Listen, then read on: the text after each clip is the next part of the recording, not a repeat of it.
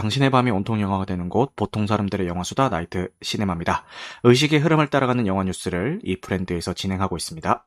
어, 캐스트로 들으시는 분들 중에서 바쁘신 분들은요, 1.2배속이나 1.25배속으로 청취하실 것을 권장드립니다. 추천과 구독은 큰 힘이 되니까요, 잘 부탁드리겠습니다. 어, 일주일 만에 오니까 너무 반갑습니다. 반갑고 굵직한 뉴스들이 되게 많았는데 어, 그 중에서도 좀 추려서 한번 가져와 봤습니다. 바로 이번 주 개봉 영화 소개를 시작을 해보겠습니다. 먼저 가장 많은 주목을 받고 있는 작품이죠. 블랙팬서 와칸다 포에버의 예고편을 한번 보고 가실게요. 네, 이렇게 블랙팬서 와칸다 포에버의 예고편을 보고 오셨고요.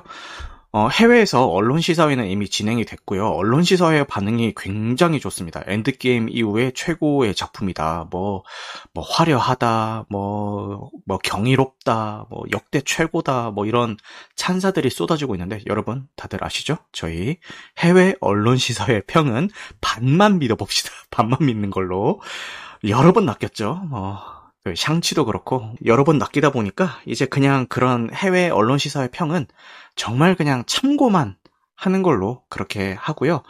어, 우리는 직접 보고 한번 결정을 해보도록 합시다. 그런데 이게 원래 마블 영화가 개봉을 하면은 상영관에서 예매하기가 진짜 힘들었거든요. 특히 요것도 이제 뭐 full 아이맥스 촬영은 아니지만 일부는 이제 아이맥스 그 비율로 이제 상영이 됐는데 아이맥스 관객 같은 경우에 예매하기가 진짜 힘들었어요. 마블 영화 같은 경우에는. 그런데 이번에 블랙팬서는 널널합니다. 널널해가지고 야, 이 사람들이 확실히 국내에서는 블랙팬서의 인기가 그렇게 높지는 않구나라는 거를 좀 실감할 수가 있었고, 이 블랙팬서라는 캐릭터 자체의 인기가 부족한 탓도 있겠지만, 최근 마블에서 보여줬던 행보들 때문에 국내 분위기는 점점 하향세로 조금 그리고 있는 분위기죠. 그리고 블랙팬서를 통해서 처음 이제 모습을 드러내는 아이언하트에 대한 기대감보다는 우려가 훨씬 많기 때문에 사람들이 생각보다 그렇게 많이 기대를 하고 예매 전쟁에 참여하고 있는 것 같지는 않습니다. 저 역시도 아 저는 용산에서는 안 보고요. 저기 저희 동네에 있는 아이맥스관에서 보기는 하는데 용산도 제가 예매를 실제로 했었어요. 근데 제가 용산을 가려면 이제 기차를 타고 가야 돼가지고 기차표 시간도 좀 고려를 해야 되는데 지금 보시면은 상영 시간이 161분이에요. 2시간 41분이에요. 거의 3시간이죠. 요 상영 시간은 엔드게임 이후에 가장 긴 상영 시간을 가지고 있습니다. 그래서 이거를 용산에서 볼 엄두가 안 나가지고 저희 동네에 있는 아이맥스관도 뭐 나쁘지 않거든요. 그래서 어, 거기서 볼 예정입니다. 아 매크로 돌리던데라고 하시던데 매크로를 돌리는 사람들도 있었고요. 그 실제로 텔레그램에는 그 아이맥스 알림이라고 해가지고 아이맥스관에 이렇게 예매가 뜨면은 알람을 주는 뭐 그런 것도 있었어요. 그런데 지금은 거의 다 막힌 걸로 알고 있습니다. 그래서 정말 그 매크로가 아니라 그 손크로 손크로를 막 돌려야 되는 그런 상황도 있어요. 네. 네, 그러면 기본 정보 한번 살펴보고 가실게요. 처음에 감독은요, 라이언 쿠, 쿠글러 감독님이신데요. 이분입니다. 이분인데, 이분이 좀 웃지 못할 해프닝으로 사회 뉴스에 한번 나오셨는데, 어떤 일로 나오시냐면은, 은행에서 출금을 하다가, 거동 수상자로 경찰에 체포되는 해프닝이 벌어집니다. 자, 한번 볼게요. CNN에 따르면 체포 사유는 수상적인 옷차림으로 은행에서 12,000달러를 인출하려 한 탓인데 벤에서 내려서 얼굴을 꽁꽁 싸매고 온 다음 은행 직원에게 요구사항을 노트에 적어서 준 탓에 오해가 발생했다고 한다. 라이언 쿠글러는 신분증과 은행 데비카드를 제시하고 비밀번호까지 입력했음에도 불구하고 직원은 은행 강도인 줄 알고 신고를 했고 결국 경찰이 체포한 후 신원을 확인하고 나서야 석방이 되었다라는 웃지 못할 해프닝이 있었습니다. 그러니까 그냥 이렇게 가서 그냥 뭐 안녕하세요 이렇게 얘기하고 그냥 이렇게 했으면 되는데 이게 요구사항도 쪽지에다가 적어서 줬고요. 벤에서 내린 다음에 얼굴을 꽁꽁 싸매고 이제 와가지고 이렇게 막 했다고 하면은 은행 직원 입장에서는 약간 오해할 만도 하다라는 생각이 드는데 그 지금 엘리 클래스님이 말씀하신 것처럼 이게 인종에 대한 어떤 편견도 조금 작용했던 것 같긴 해요. 그죠? 음, 그래서 좀 웃지 못한 해프닝이 있었고, 어, 이분이 이런 해프닝이 있었음에도 불구하고요. 미국 영화 감독이자 최연소 10억 달러 돌파 영화 감독이다라는 기록을 가지고 있습니다. 그러니까 이분이 이렇게 거금을 이 12,000달러라는 이 거금을 출금할 수 있을 만한 사람이라는 거예요. 어, 절대 뭐 부당한 방법으로 출금하거나 이런 게 아니라 실제 그 정도의 금액을 출금할 만한 능력이 있는 사람이다 이겁니다. 어, 근데 86년생이네요. 어, 저랑 동갑이고요. 5월 23일생, 제가 6월 22일생인데 저보다 한 달 형이네요. 그죠? 아, 한 달 형인데 10억 달러 돌파 영화 감독. 저는 퇴근해서도 연락이 오면은 컴퓨터 앞에 앉아야 되는 개발자. 네, 그죠? 참 사람 인생 아 참 진짜 부럽다 이런 생각이 듭니다. 자 그리고 전작들을 살펴보면은 블랙팬서 1편을 어, 감독을 했고요. 이 연달아서 블랙팬서 2편 역시도 이분이 메가폰을 잡게 되었습니다. 많은 분들이 아시다시피요. 블랙팬서 1편의 주인공을 연기하셨던 배우께서 이제 그 고인이 되셨죠. 암투병 중에 이제 고인이 되신 걸로 알고 있는데 블랙팬서라는 캐릭터를 이 후속 작품들에서 어떻게 이어나갈지에 대한 수많은 루머들이 있었어요. 뭐 CG로 구현을 한다, 아니면은 뭐 다른 배우가 들어와가지고 연기를 한다.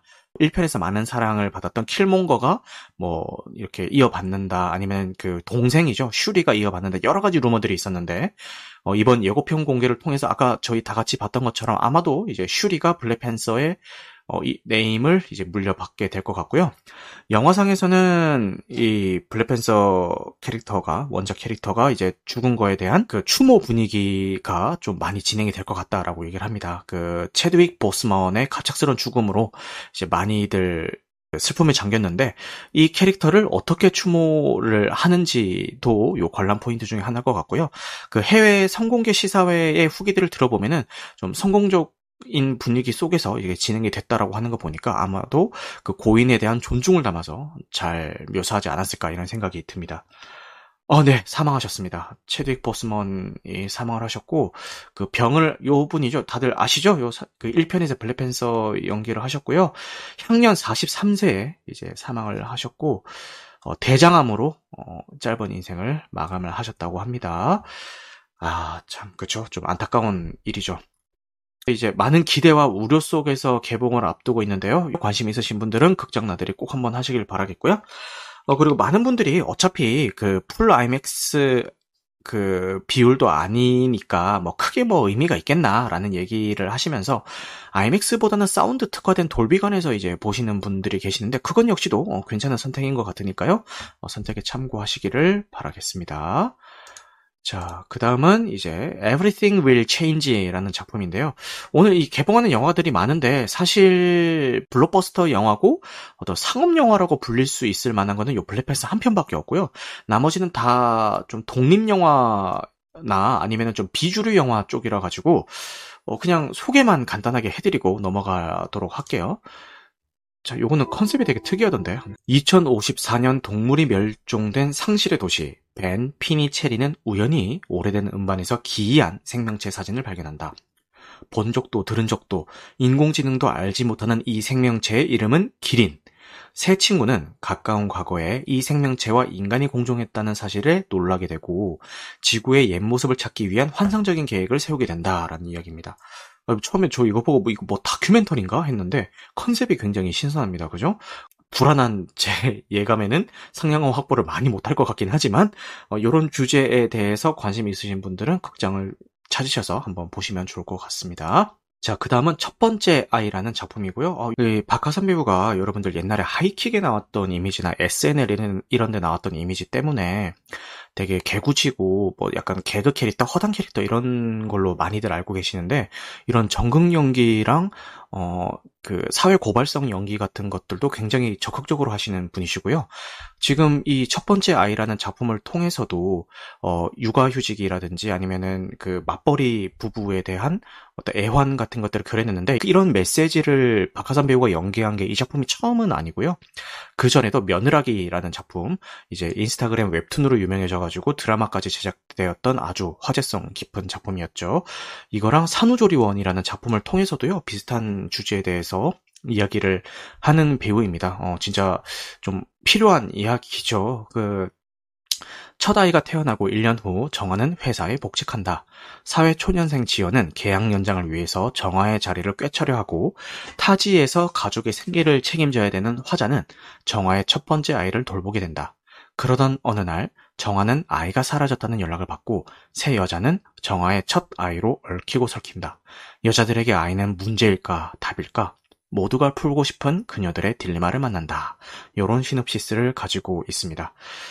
야, 이게 요 시놉시스만 읽어봐도 거의 뭐 남일 같지가 않죠. 이게 정말 주변에서 흔하게 일어나고 있는 일들입니다.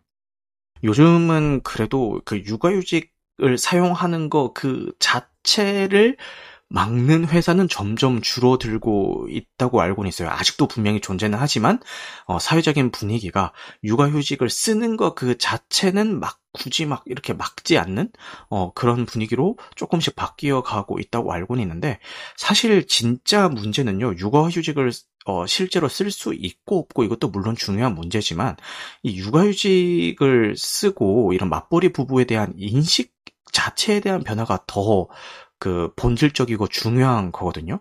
육아휴직을 쓸 수 있으면 뭐합니까? 쓰고 난 다음에 오면 내 자리가 없다든가, 쓰기 전후에 곡과는 박살이 난다든가, 뭐 이런 그 여러 가지 그 문제점들이 있잖아요. 현실적인 문제점들이 있잖아요. 어, 그뭐 회사 내규라든지 사회적인 그런 분위기뿐만 아니라 실제 그 육아휴직을 쓰는 사람을 바라보는 우리들의 시선부터가 많이 바뀌어야 된다는 생각을 어, 최근에 좀 많이 하고 있거든요. 그래서 이런 그 작품들이 자꾸 나오다 보면은 사람들도 자연스럽게 좀 어, 인식이 변하지 않을까라는 기대를 조금 한번 가져봅니다. 그죠?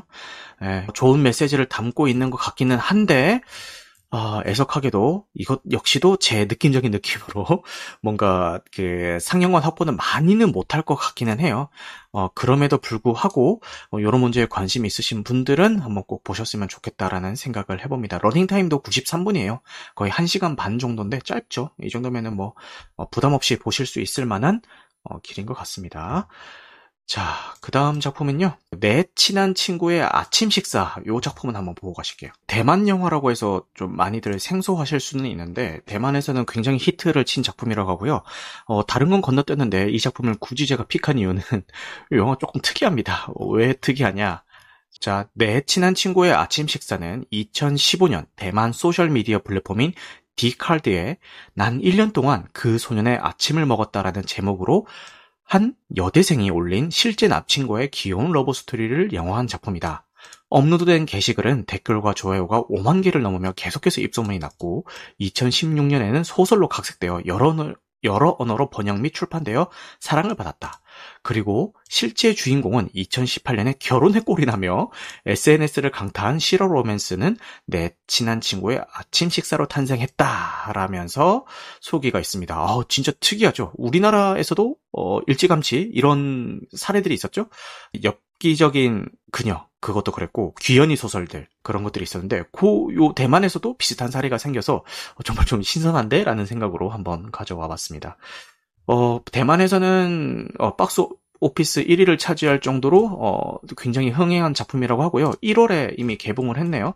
그리고 지금 여기 나오는 배우들이 저희한테는 굉장히 생소한 배우들이잖아요. 근데 실제 대만에서는 굉장히 유명한 그 배우들이라고 합니다. 그 남자 배우 아까 에릭 추라는 남자 배우는 그 싱어송라이터인데 그, 어, 이분도 인기가 굉장히 많은 분이라고 하고요. 어, 주제가가 굉장히 유명해졌다라고 하니까요. 어, 궁금하신 분들은 극장에서 한번 보시면 좋을 것 같다라는 생각이 듭니다. 어, 그래서 특이해서 한번 가져와 봤습니다. 어, 그리고 이제 어, 영화 뉴스에 대해서 한번 쭉 훑어보고 갈게요. 먼저 존 윅의 스핀오프가 이제 제작이 되고 있습니다. 이 존윅 시리즈 물과는 어, 따로 이제 제작이 되고 있는 거고요. 주연은요, 무려 아나데 아라마스가 주연을 맡고 있습니다. 지금 요, 지금 GIF가 잘 보이실지 모르겠는데, 지금 여러분들이 화면에서 보고 계시는 요 액션 씬은 007의 마지막 시리즈에서 나왔던 액션 씬이고요. 어, 007의 그 마지막 편을 제가 봤는데, 극장에서 봤는데, 솔직히 좀 많이 실망을 했지만 이 아네데 아레마스가 나와서 활약하는 요 장면만은 요 장면 하나 가지고만 해도 티켓 값은 했다라고 생각될 만큼 정말 인상 깊은 짧지만 인상 깊은 액션씬을 보여줬고요. 아 좀 뒤에도 더 나오지라는 아쉬움마저 있을 정도로 좀 많이 활약을 해줘서 그 아나데 아라마스가 액션 배우로도 이제 좀 입지를 다질 수 있는 그런 신이 아니었나라는 생각이 드는데 아, 최근에 그 넷플릭스에서 제작했던 그 블론드라는 작품을 통해서 너무 구설수에 많이 오르는 바람에 아, 정말 제가 응원하고 좋아하는 배우임에도 불구하고, 아, 이제 앞으로의 커리어가 어떻게 될지는 잘 모르겠다라는 생각이 좀 들었습니다. 그 다음은 가디언즈 오브 갤럭시 홀리데이 스페셜의 예고편이 공개가 됐습니다. 그 대충 그 시놉시스를 보니까요, 어, 가모라를 잃었죠, 스타로드가. 그 뒤로 너무 상심에 빠져 있으니까, 이 가디언즈 오브 갤럭시 멤버들이, 어, 스타로드를 위해서 우리가 멋진 크리스마스 선물을 지구에서 구해보자, 라고 해가지고, 지구에 내려가서 스타로드를 위한 어떤 선물을 구하는 여정을 그린 단편입니다. 단편이고요. 어, 그 가디언즈 오브 갤럭시 3편도 지금 제작 중이죠. 그래서 3편과 함께 동시에 제작이 됐다고 합니다. 그런데 요게 좀 재밌는 게 요 3편과 요 홀리데이 스페셜의 감독이신 제임스 건이 얼마 전에 제가 지난번 뉴스에서도 말씀드렸었는데 DC의 수장으로 DCEU의 수장으로 임명이 됐죠. 그래가지고 케빈 파이기와의 인터뷰에서도 어이 케빈 파이기가 어이 제임스 건이 지금 내가 지금 이 MCU에서 하고 있는 일들 때문에 충분히 바쁠 텐데 지금 그 DCEU 가가지고 할 수 있는 일이 있을지도 모르겠다. 이런 식으로 약간 농담 반 진담 반 인터뷰를 한 걸로 이제 제가 기억을 하는데 어쨌든 제임스 건 감독님이 지금 DCEU의 수장으로 앉아서 앞으로 DCEU의 미래를 그려나가기도 바쁠 텐데 그 와중에 이 MCU에서 가디언즈 오브 갤럭시의 시리즈도 지금 제작을 하고 있다. 게다가 얼마 전에 또 그 결혼도 하셨죠? 어, 신혼인데 이거 집에 갈 시간은 있나? 아 근데 뭐 어차피 그 DCEU에 나오는 그 작품에 나오시는 그 여배우와 함께 결혼을 하신 거기 때문에 뭐 DCEU에서 활동하시는 그 시간이 뭐 또 이렇게 신혼 생활을 하는 것도 아닌가 싶기도 하고요. 그죠? 어쨌든 제임스 건 이게 능력이 되니까 굉장히 어, 여기저기서 찾는 데가 많은 것 같습니다. 믿고 보는 감독님 중에 한 분이시기도 하죠. 그죠? 근데 과거에 이제 트위터를 통한 망언들 때문에 구설수에 좀 오르긴 했는데, 그런 내용들은 요즘 쏙 들어간 것 같기는 합니다. 그 내용들이 조금 세긴 하더라고요. 네. 어쨌든 뭐 궁금하신 분들은 구글링으로 한번 찾아보시면 될 것 같습니다. 어쨌든 홀리데이 스페셜 디즈니 플러스에서 공개가 될 예정이고 단편 영화라고 하니까요. 관심 있으신 분들은 참고하시길 바라겠습니다. 자, 그 다음은 루머인데요. 스파이더맨 뉴 유니버스 2편에서 톰 홀랜드의 스파이더맨이 출연할 예정이라고 합니다. 그리고 그 플레이스테이션 게임으로 나왔던 그 스파이더맨도 출연할 예정이라고 하고요. 다른 루머에 따르면 앤드류 가필드와 토비 맥과이어의 스파이더맨도 함께 등장할 예정이라고 합니다. 야, 대박이죠. 이 뉴 유니버스 시리즈가 저기 어디냐 그 소니에서 제작한 애니메이션 시리즈인데요. 정말 잘 만들었어요. 정말 잘 만들어서 그 극장에서 보고 야 이거는 진짜 잘 만들었다라고 생각을 했는데 지금 후속작이 내년 6월에 개봉 예정이고요. 그 내년 6월에 개봉 예정인 이 후속작에 어 영화에서 나왔던 그 삼스파들이 다 나올 거라는 어, 루머입니다. 한번 뭐 루머가 맞을지 아닐지는 한번 기대를 해보도록 하죠. 그리고 헐리우드 리포터에서 DC 코믹스 기반의 영화 순위를 공개를 했는데요. 여기 원문에 들어가 보면은 1위부터 44위까지 아 45위까지 쭉 다 나와 있어요. 그래서 궁금하신 분들은 어, 한번 원문으로 이동하셔서 보시면 될 것 같고 여기는 이제 5위까지만 정리가 돼 있는데요. 5위는 배트맨 비긴즈, 4위가 원더우먼인 게 조금 원더우먼이 4위까지 갈 작품인가 싶긴 한데 3위가 아, 1978년작 슈퍼맨이고요. 2위가 다크나이트, 1위가 더 배트맨입니다. 아 개인적으로 요거는 조금 공감하기가 힘들긴 하네요. 1위와 2위가 좀 바뀌었어야 되지 않았나라는 생각이 들기는 합니다만 어쨌든 여기 요 매체에서는 헐리우드 리포터라는 매체에서는 2위를 다크나이트, 1위를 더 배트맨으로 선정을 했다고 합니다.